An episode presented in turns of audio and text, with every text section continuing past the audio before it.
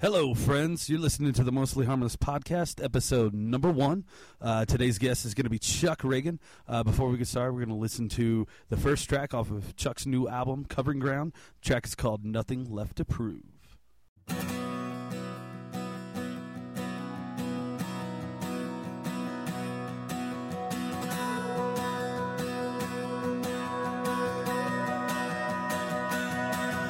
I could walk for miles looking for those eyes to see the light I need. Before the darkness comes sealing up my fate. And listen close for the ringing tone, and true to it I'll be. And take the road that was cut for you and me. I couldn't wait for the call ever since you were all and everything to break me from my sleep.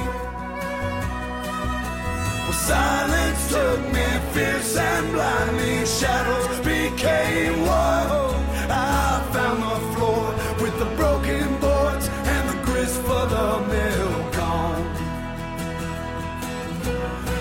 nothing left but a cord to stretch and a word to get on by. Sometimes you reach for the bottle before the sky. Yeah, when we arise to fall in time like government's gone wrong. Reverberate a call to arms to cut and wear out our tongues. I couldn't wait for the call ever since you were all and everything to break me from my sleep. Well, silence took me fierce and blindly, shadows became one. I found the floor with the broken boards and the grist full of milk gold. So tell me, lady, what you say that we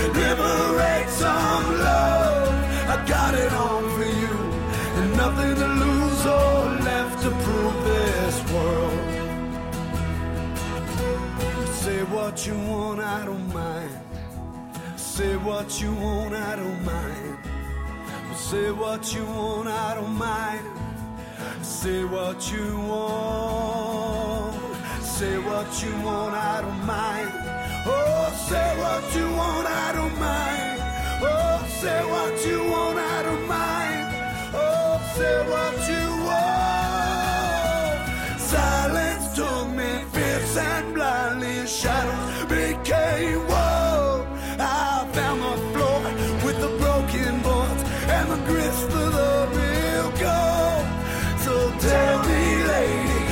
Say that we liberate some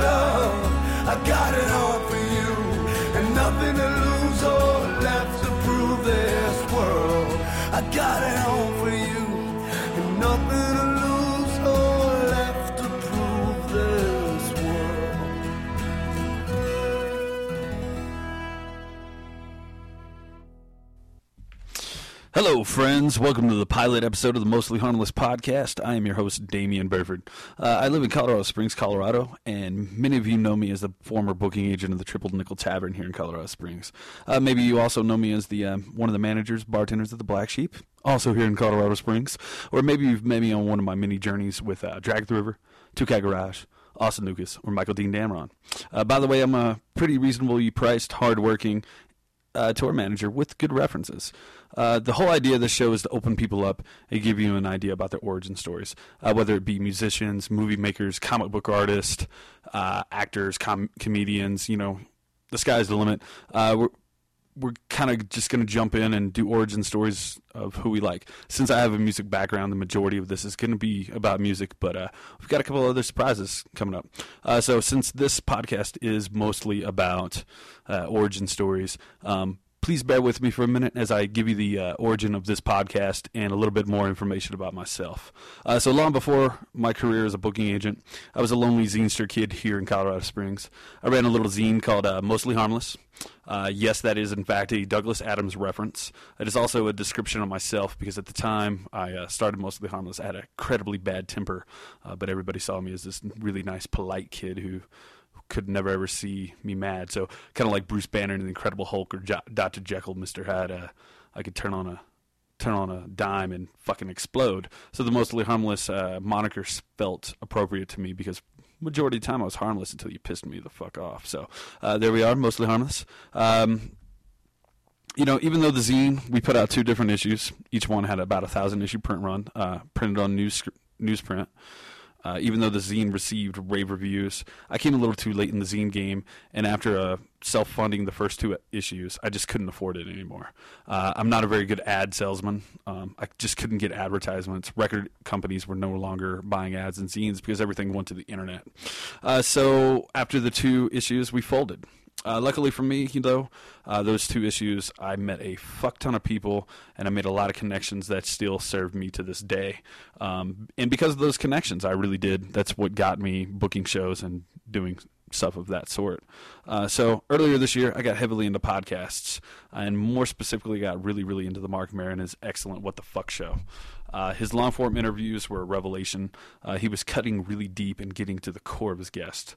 Uh, I'm a music junkie, so once I found out stuff like this existed out there on the internet, I found myself searching for music podcasts of this vein, something where um, you'd sit down with, uh, you know, musician Mick Jagger pops into my head off the top of my head, and uh, you know, you hear about his origin stories, his addictions, his battles, his troubles, and whatnot.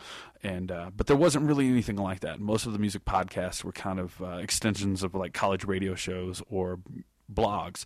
Uh, there weren't a lot of in-depth long-form interviews. There were a few interview podcasts out there, but they were more like uh, just normal, average, everyday fare, where you just hear, "Oh, hey, my influences were uh, Geach and the Shrimp Shack Shooters," you know. And uh, I really wanted to hear something a little bit more in depth.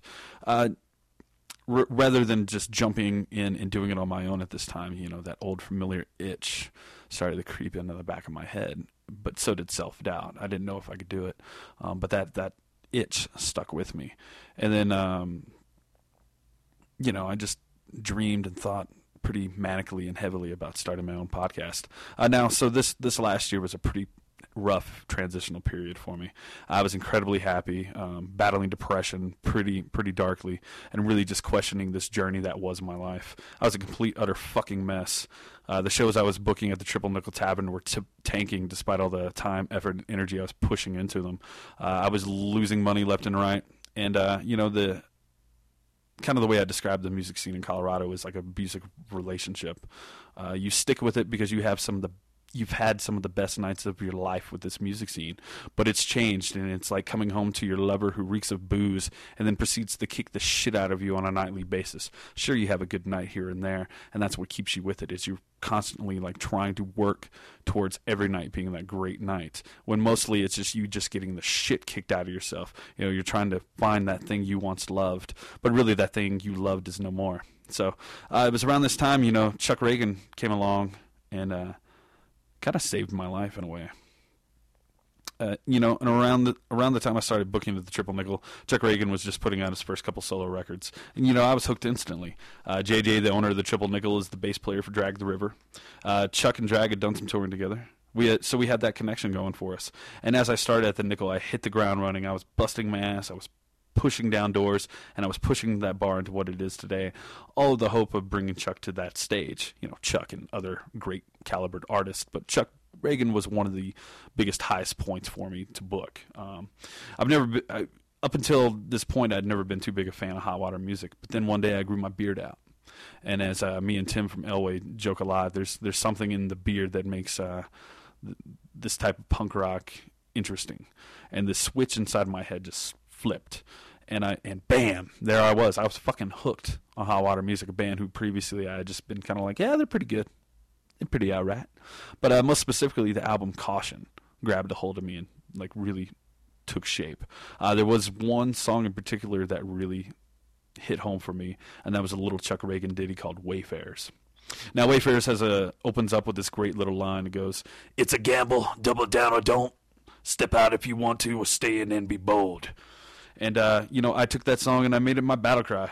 I remember one instance, you know, I was out on a date with this girl, and I get really nervous on dates. Um, you know, I turned back into a 12 year old boy and I just don't know what the fuck to do or what the fuck to talk about. And I really, really liked this girl and I couldn't decide on whether to kiss her or not at the end of the night. We're standing by her car and then that from the familiar words of Chuck Ragan popped in my head and I gambled and I said I leaned in and I said to her I'm going to do something stupid. And I kissed her, I shoved my tongue down her throat, and luckily she kissed me back. And, you know, we dated for a couple months. It, it didn't work out, but we're still good friends to this day. And I really, really loved that girl, and that's a great story. Uh, and then there were a ton of other instances where that song really became a savior of my sanity. Uh, there were many times around the triple nickel where I had giant guarantees on the line, and then we had an empty bar. No one was coming out, nobody was showing up. It was really hard getting people in. Colorado Springs is a fucking intensely hard town to get people to care about music in. Uh, so I often found myself, you know, almost in tears um, just beat the shit from all these shows, working a day job, busting my ass at night trying to get people to come out. And I would I would take my cell phone, which had caution on it, and I would walk around the block.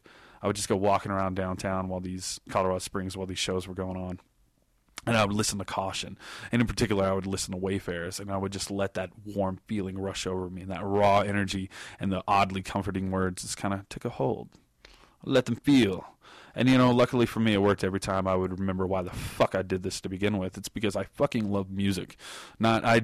And unfortunately, in that vein, like you have to do it in smart business ways. You can't just throw away money because you fucking love it. But at the time, that's what I was doing.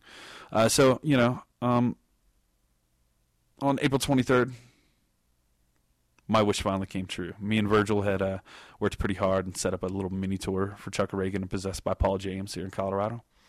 And on April 23rd, Chuck Ragan took the stage amongst the sold out crowd at the Triple Nickel. It was a professional high for me. Um, there was my hero on my stage playing pretty much for me, is the way I felt. Uh, sold out crowd, tons of people.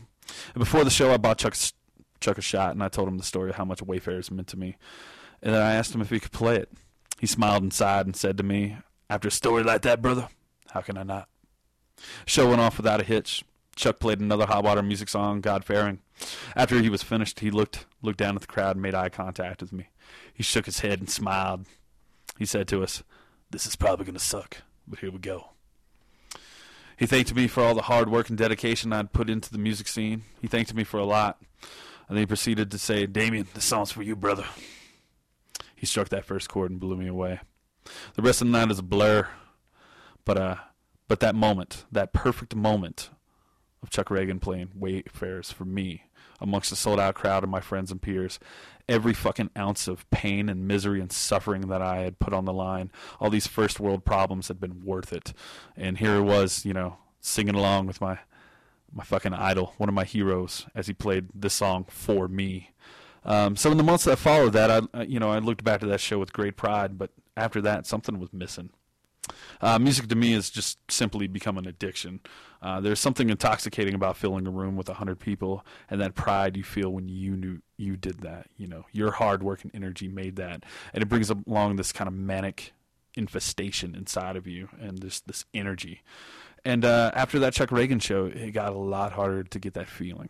Um, I knew that in order for me to get that feeling, I would have to keep trying to do hard, bigger, better, harder things, and that I just couldn't do bigger things to the triple nickel. I had grown too big for it. Uh, it was a hard decision, but I stepped back and I looked around my life and I made that hard decision. And I left the Triple Nickel Tavern.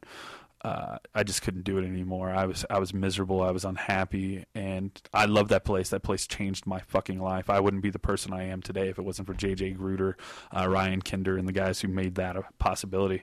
And so I, I, I went into the Black Sheep, uh, owned by Mike Barsh, uh, Soda Jerk Presents out of Denver, and uh, took a manager bartender job.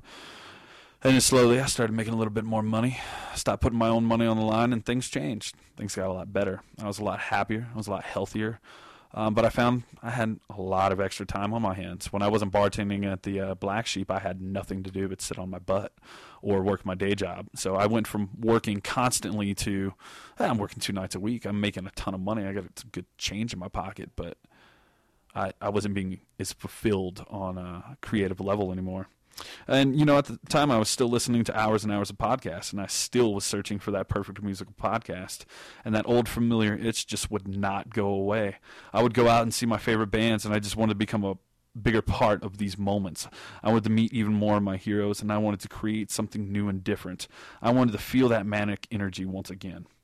So, based on the advice I received from Marc Maron himself, email folks. He'll email you right back. It's it's kind of a great feeling. Henry Rollins does the same thing. Uh, it, it's a remarkably easy in the internet day and age to like reach out and touch these people that influence you. And so Marc Maron uh, gave me some advice on a small, simple setup that he uses to record all his interviews. So I uh, slowly pieced together some recording equipment. It took me about six months, and even though I was fucking nervous as shit, I couldn't get my nerves and self doubt had set in, depression, yada yada yada. Uh, I wasn't sure if I could still do interviews after six years of inactivity. But then it happened an interview chance I could not pass up. The man who had helped push me down this road was coming to Colorado again. Chuck Ragan was playing three shows back to back to back in Denver with Social Distortion. After a quick couple of emails and tweets, an interview was set up. I was nervous and almost canceled the interview twice, but then some familiar words popped into my head, and I doubled down fucking went for it. And here we are today with the first episode of the Mostly Harmless podcast. You know, the night was kind of like a bad date. My excitedness, I misread, I misread the uh, email confirmation and showed up a whole day early to do the interview. Uh, it was a bad day to show up to. Chuck had been having a a rough day. During the night drive, they had hit a deer and royally fucked up their van. Luckily, they were alive and unscathed. Uh, you know, Chuck just wanted to hang out backstage, restring his guitar, and rest up and get ready for the show. But here I was, little old me, ready to do an interview. But Chuck is a fucking amazing stand up gentleman, and he went that extra distance with me tonight. He walked across the street to the Econo Lodge Inn, directly directly across from the Ogden Theater where they were playing, and uh, he sat down and did a you know a really quick interview with me. Uh, we only had a short window of fr- window of time, so I rushed to put together my uh, my setup, my mixing board and laptop and whatnot. I drank way too much coffee on the ride up there because I was nervous. And uh, instead of plugging in the uh, microphone you know the mixing board and the microphone jack I plugged into the headphone jack because I'm always listening to the headphones and, on the laptop. So I fucked up. Uh, luckily, two minutes into the interview, I caught that and we fixed it, and the the audio saved, and it's it's okay. Um, you know, and then listen to the interview. I stutter, I stammer, but you know what? It's fucking cute. You know, I was so nervous. It was like a first date with the hottest girl in school. You never thought this would happen, but here you are, fucking sitting across from like your dream crush. And I'm gonna say it Chuck Ragan is a handsome man. He is beautiful. If I was gay, woo, woo, he'd be my bear. But uh, you know, the interview's great. I really like the content. I really like what happened, and I really like how cute and nervous I was. Um, you know, and shit happens. You know, uh, this is the first episode. It's a pilot. I love it. Cherish this forever. And you know, I love Chuck, talking to Chuck Ragan. If you get the chance to talk to Chuck Ragan, Talk to him about Louisiana. Talk to him about growing up. The man, his face would completely change. The exhaustion came off his face as we talked about Louisiana, and uh, he just smiled and laughed and cheered and really turned the whole interview around. And uh, so here we are today, friends. This is the welcome to the pilot episode of Mostly Harmless. The show isn't going to be polished or squeaky clean. Hell, it's going to be raw, rough, and ready to entertain your ass off, just like your favorite fucking punk rock bands. You know, sometimes the guests and I are going to be eight sheets to the wind because that's just the way it works. Sometimes you're nervous as shit and you're like, I can't do an interview with this guy. So you have 18 fucking beers, and then uh, and then you make your move. Often, like I do with women, and then fail miserably. but here we are. You know, uh, you know, not every episode's going to be fucking grade A beef, but sometimes you know you're going to get that McDonald's and it's going to taste and feel so good. So, uh, what I do promise is this is going to be a fun show. I'm going to have fun, and I'm going to make it as honest and it's completely possible as we can, and I'm gonna love every fucking second of it. We've already got four episodes in the can, ready to throw up on the internet once we officially officially launch the end of January. And uh, it's been one of the best decisions I've ever made in my life to start this thing. So thanks for taking this leap with me and joining me on this new journey. And without further ado, here's my interview with the almighty Chuck Ragan from Hot Water Music. I'm sitting here talking to Mr. Chuck Ragan, who's having an incredibly bad day. I showed up on the wrong day. No, I'm not having a bad day. I'm all right. I'm just just a few bumps and deer in the road, you know. Yeah. So, uh, so I, I had a show with you back in uh, April, like April 23rd, um, at my old bar, uh, Triple Nickel Tavern I used to work at. I should probably link it. But, uh, um, and then uh, I, I somehow I talked you into playing Wayfarers for me, uh, acoustically. Oh Um, yeah. which probably means you were drunk. I cornered you outside. You're like, I, I Or maybe or maybe I just wanted to play it. either way. Um, but all, one of my all-time favorite songs, and a song that's really uh, like had a big effect on me and my entire life. And then here comes you, and you, we played that show together. Well, I didn't play, but you played. And uh, needless to say, like once again, like the whole the whole thing I, I started out with was uh, not to kiss her ass too much, but the, that whole song like just really kind of changed. Uh, changed my life, maybe maybe for the best, you know, in certain ways. Like I would, uh, every time I needed to psych myself up, I would just sing that song to myself, and uh, and uh, like it's a gamble, double down or don't. Yeah. And like it, it, it would get me in some some of the best and some of the stupidest situations I've ever gotten myself into, and uh, and me both, and uh, so I and then that show like kind of kind of changed my life too because I was like in a bad place and not doing very good, and through that show like I hit like a professional and uh, prof- professional and personal like career goal and high. Like after that show, I was like, "There's no way I can ever do a show this good on both levels again for myself." So I left that show, and now like I'm doing completely different things, I'm looking for different venues and doing other stuff. So, like one, one, one thing I was curious about is, um, I mean, you've put out thousands of albums, you've done thousands of shows, probably. I mean, you must hear that a lot. That something, your stuff has impacted other people in such a way, right? I, I mean, I do hear, yeah, I mean, a lot of folks have been uh, extremely supportive and, you know, have, uh, you know, come, come up and, you know, let me know that either, you know, songs or records or shows or something, you know, or even just conversations or just kind of being around and talking to folks that, you know, affected their lives. And, I mean, all, all I can say, man, is that it's, it's overwhelming, you know, to, uh, to to to be on that side of it and, and you know hear hear people's um, you know account of what it what it was that you know that made a difference in their lives.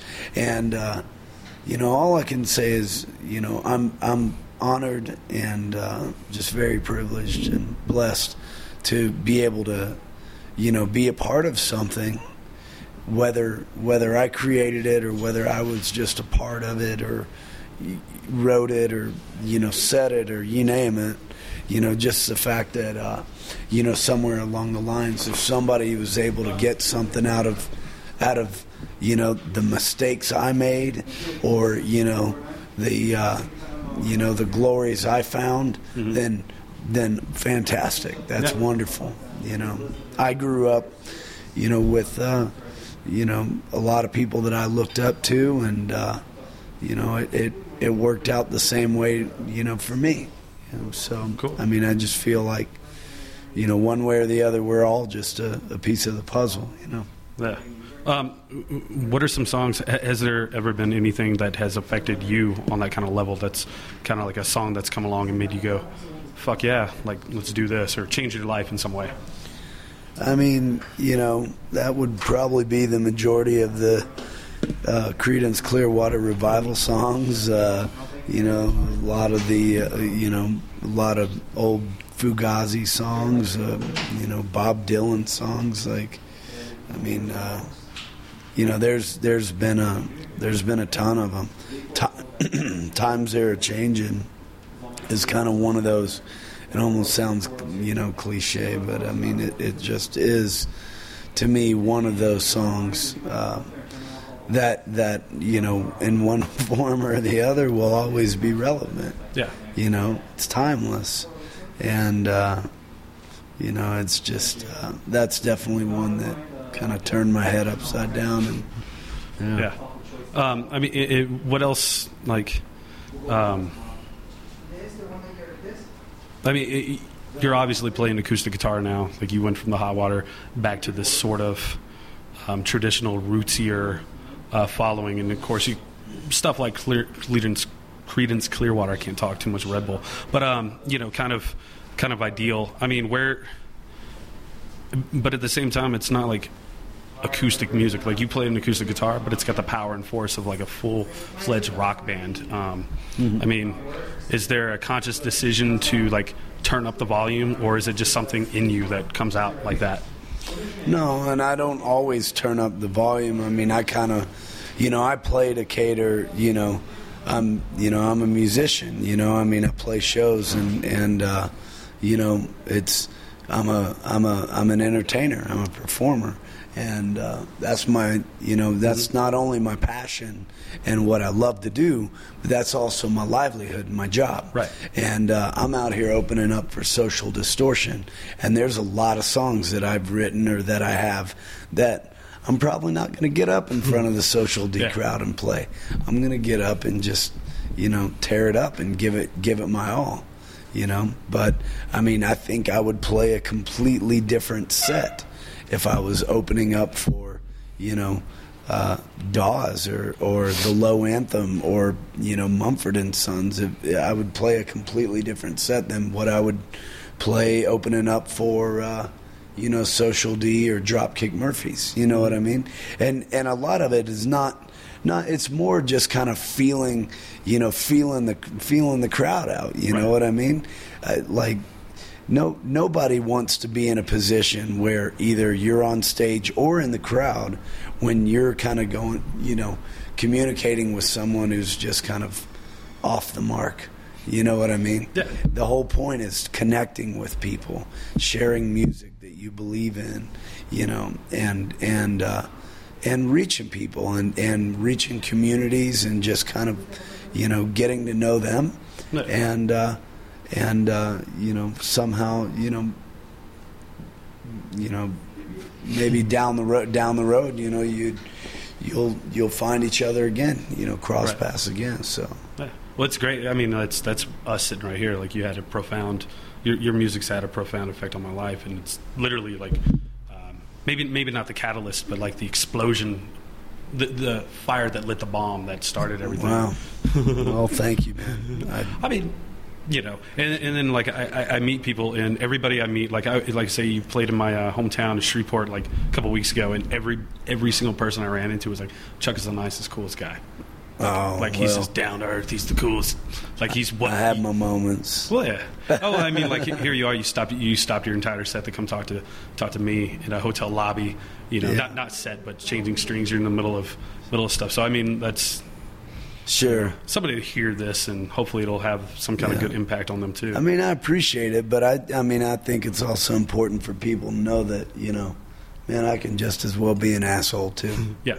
Well, I mean, it's important to I people. really cause, can. 'cause I can't So- tell you how many dudes I've met over the years who are assholes, and then meet you, and it's not that you're you're just genuine. You could be a dick to me, and I'd probably still come off like awesome. So after thousands and thousands, well, I don't you know, after, I I- so. It just impresses me that after thousands and thousands of shows, here you are sitting sitting here being cool and calm. And like, Oh, man. like I say, that that night outside the Triple Nickel, we just bullshit and drank, and I don't even remember half the stuff we talked about. But it, and then when you dedicated you dedicated Wayfarers to me, and it just blew me blew my mind. It was like I say, it was like a professional high and prof- personal high all at the same time.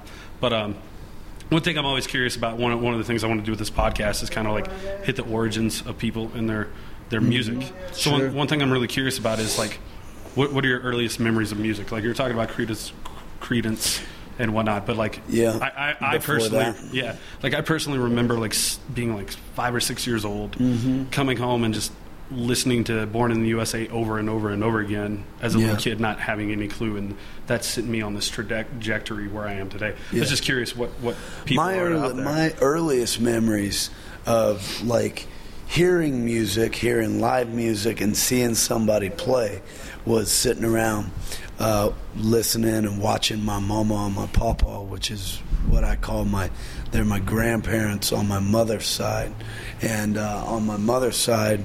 Um, of the family, we're all we're all Cajun folks, Yeah. and um, you know my my family's from Basile, Louisiana, and um, you know some of my earliest memories was sitting down and uh, you know sitting back watching. You know my papa was an, was an accordion accordion player and a smoking accordion player at that. You know. Did you ever pick up the accordion? Oh yeah, I've got two of his. Oh, sweet. And uh, I'm terrible at it, but I mean, like, I'll be down. I'll, I'll uh, you know, I'll I'll play those things, you know, until the day I die or till I pass them on to my kids or my grandkids. You know, Right. and uh, I love it. You know, I mean, I got a lot lot to learn with it, but um, but yeah, some of my earliest memories are, you know, sitting back, me and my little brother, and sitting on the floor at the end of the day, you know, whatever we were doing, you know, with my at my papa's, you know, hunting, fishing,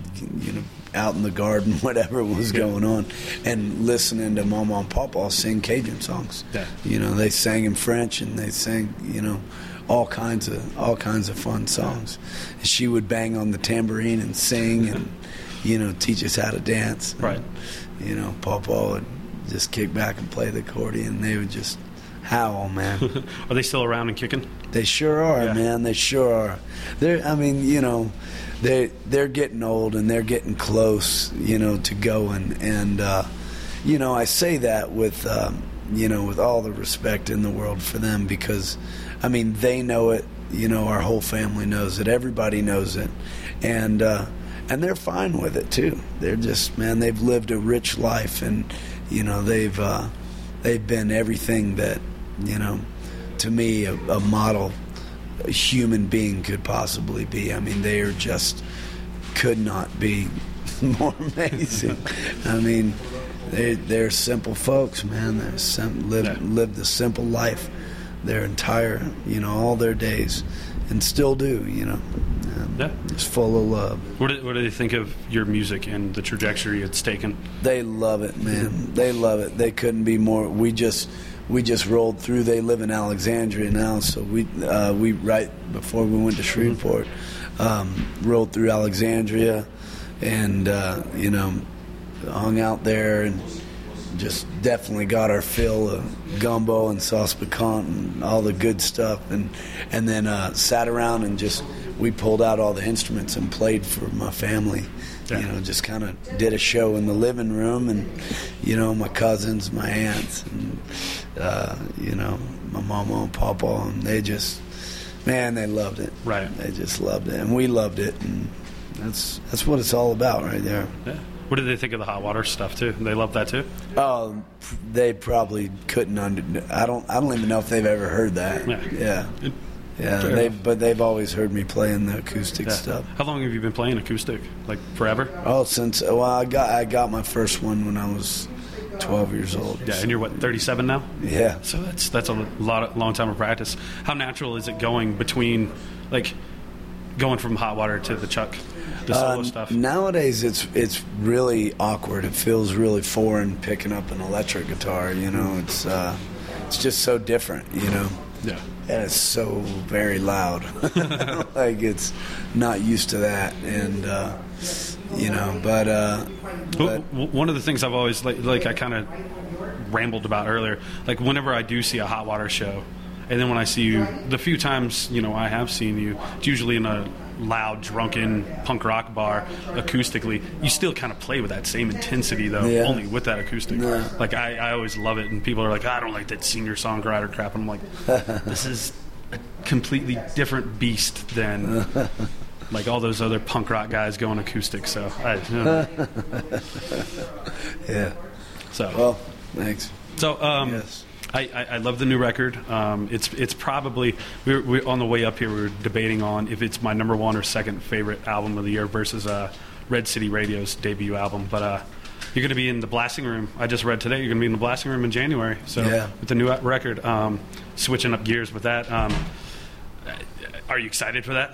How's that going to be? Uh, I haven't even. Uh, yeah, I'm, yeah, I'm totally excited about it. I mean, uh, Bill, Bill's a, a great fella, and um, you know, uh, Blasting Room's a great place. I've never recorded there before, so I'm looking forward to that. And you know, it's the first time Hot Water's done a record in a long time, but Yeah. we still have a massive amount of work to do just to get to the point to record that record. So right now, I've, I've just been, you know, full steam ahead, supporting covering ground and in a completely different gear. Right. So um, I need to get home, clear my head, and just shift gears. And Yeah. you know, Well, It's a great record. I love it. So, um, thank.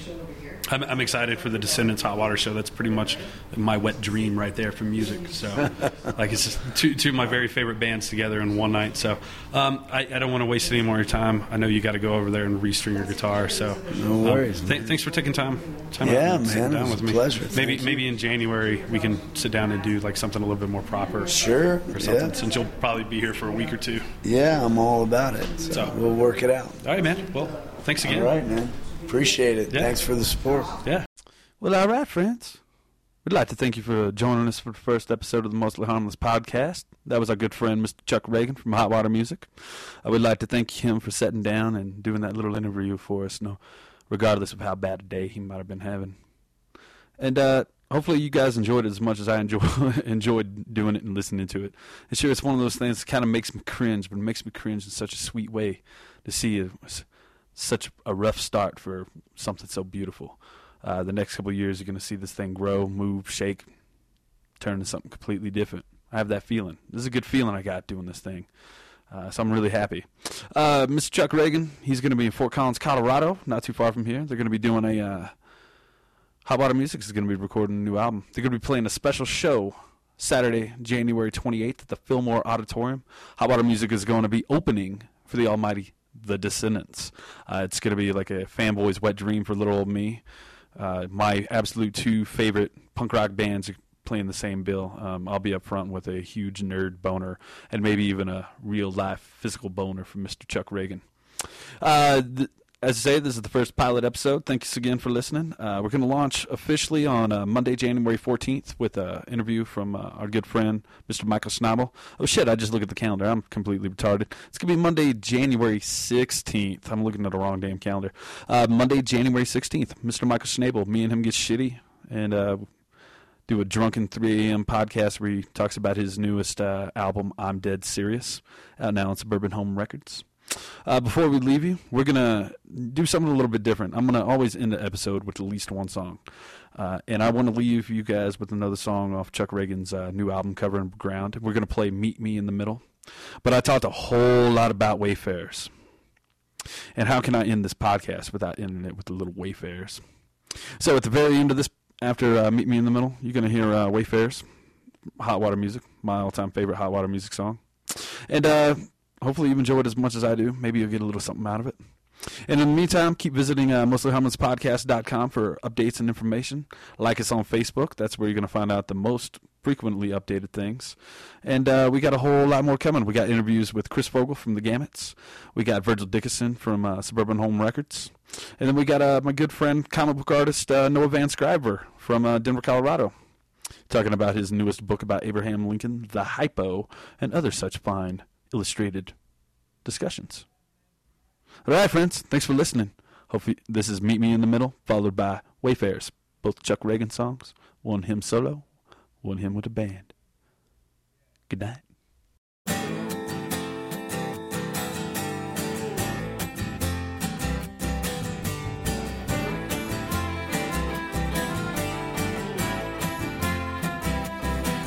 Well, I found myself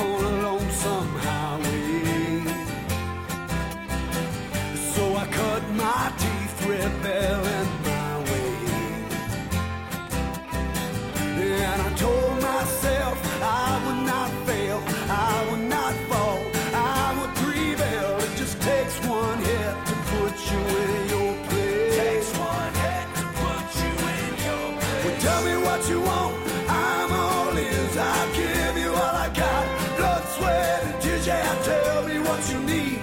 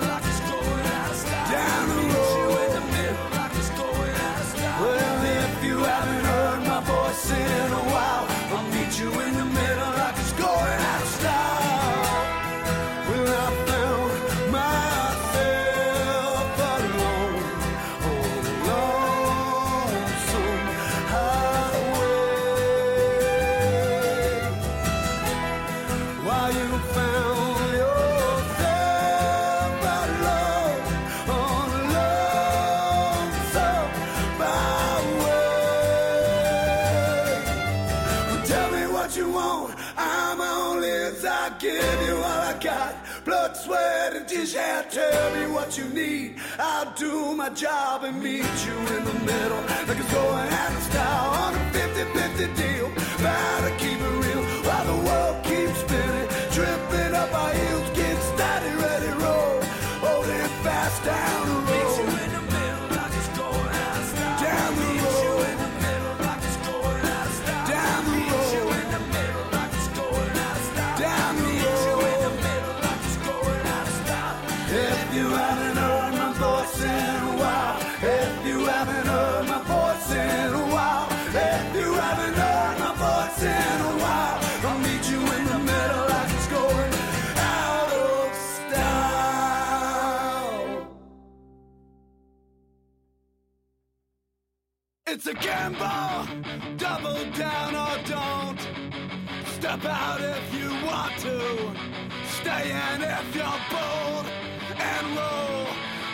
Could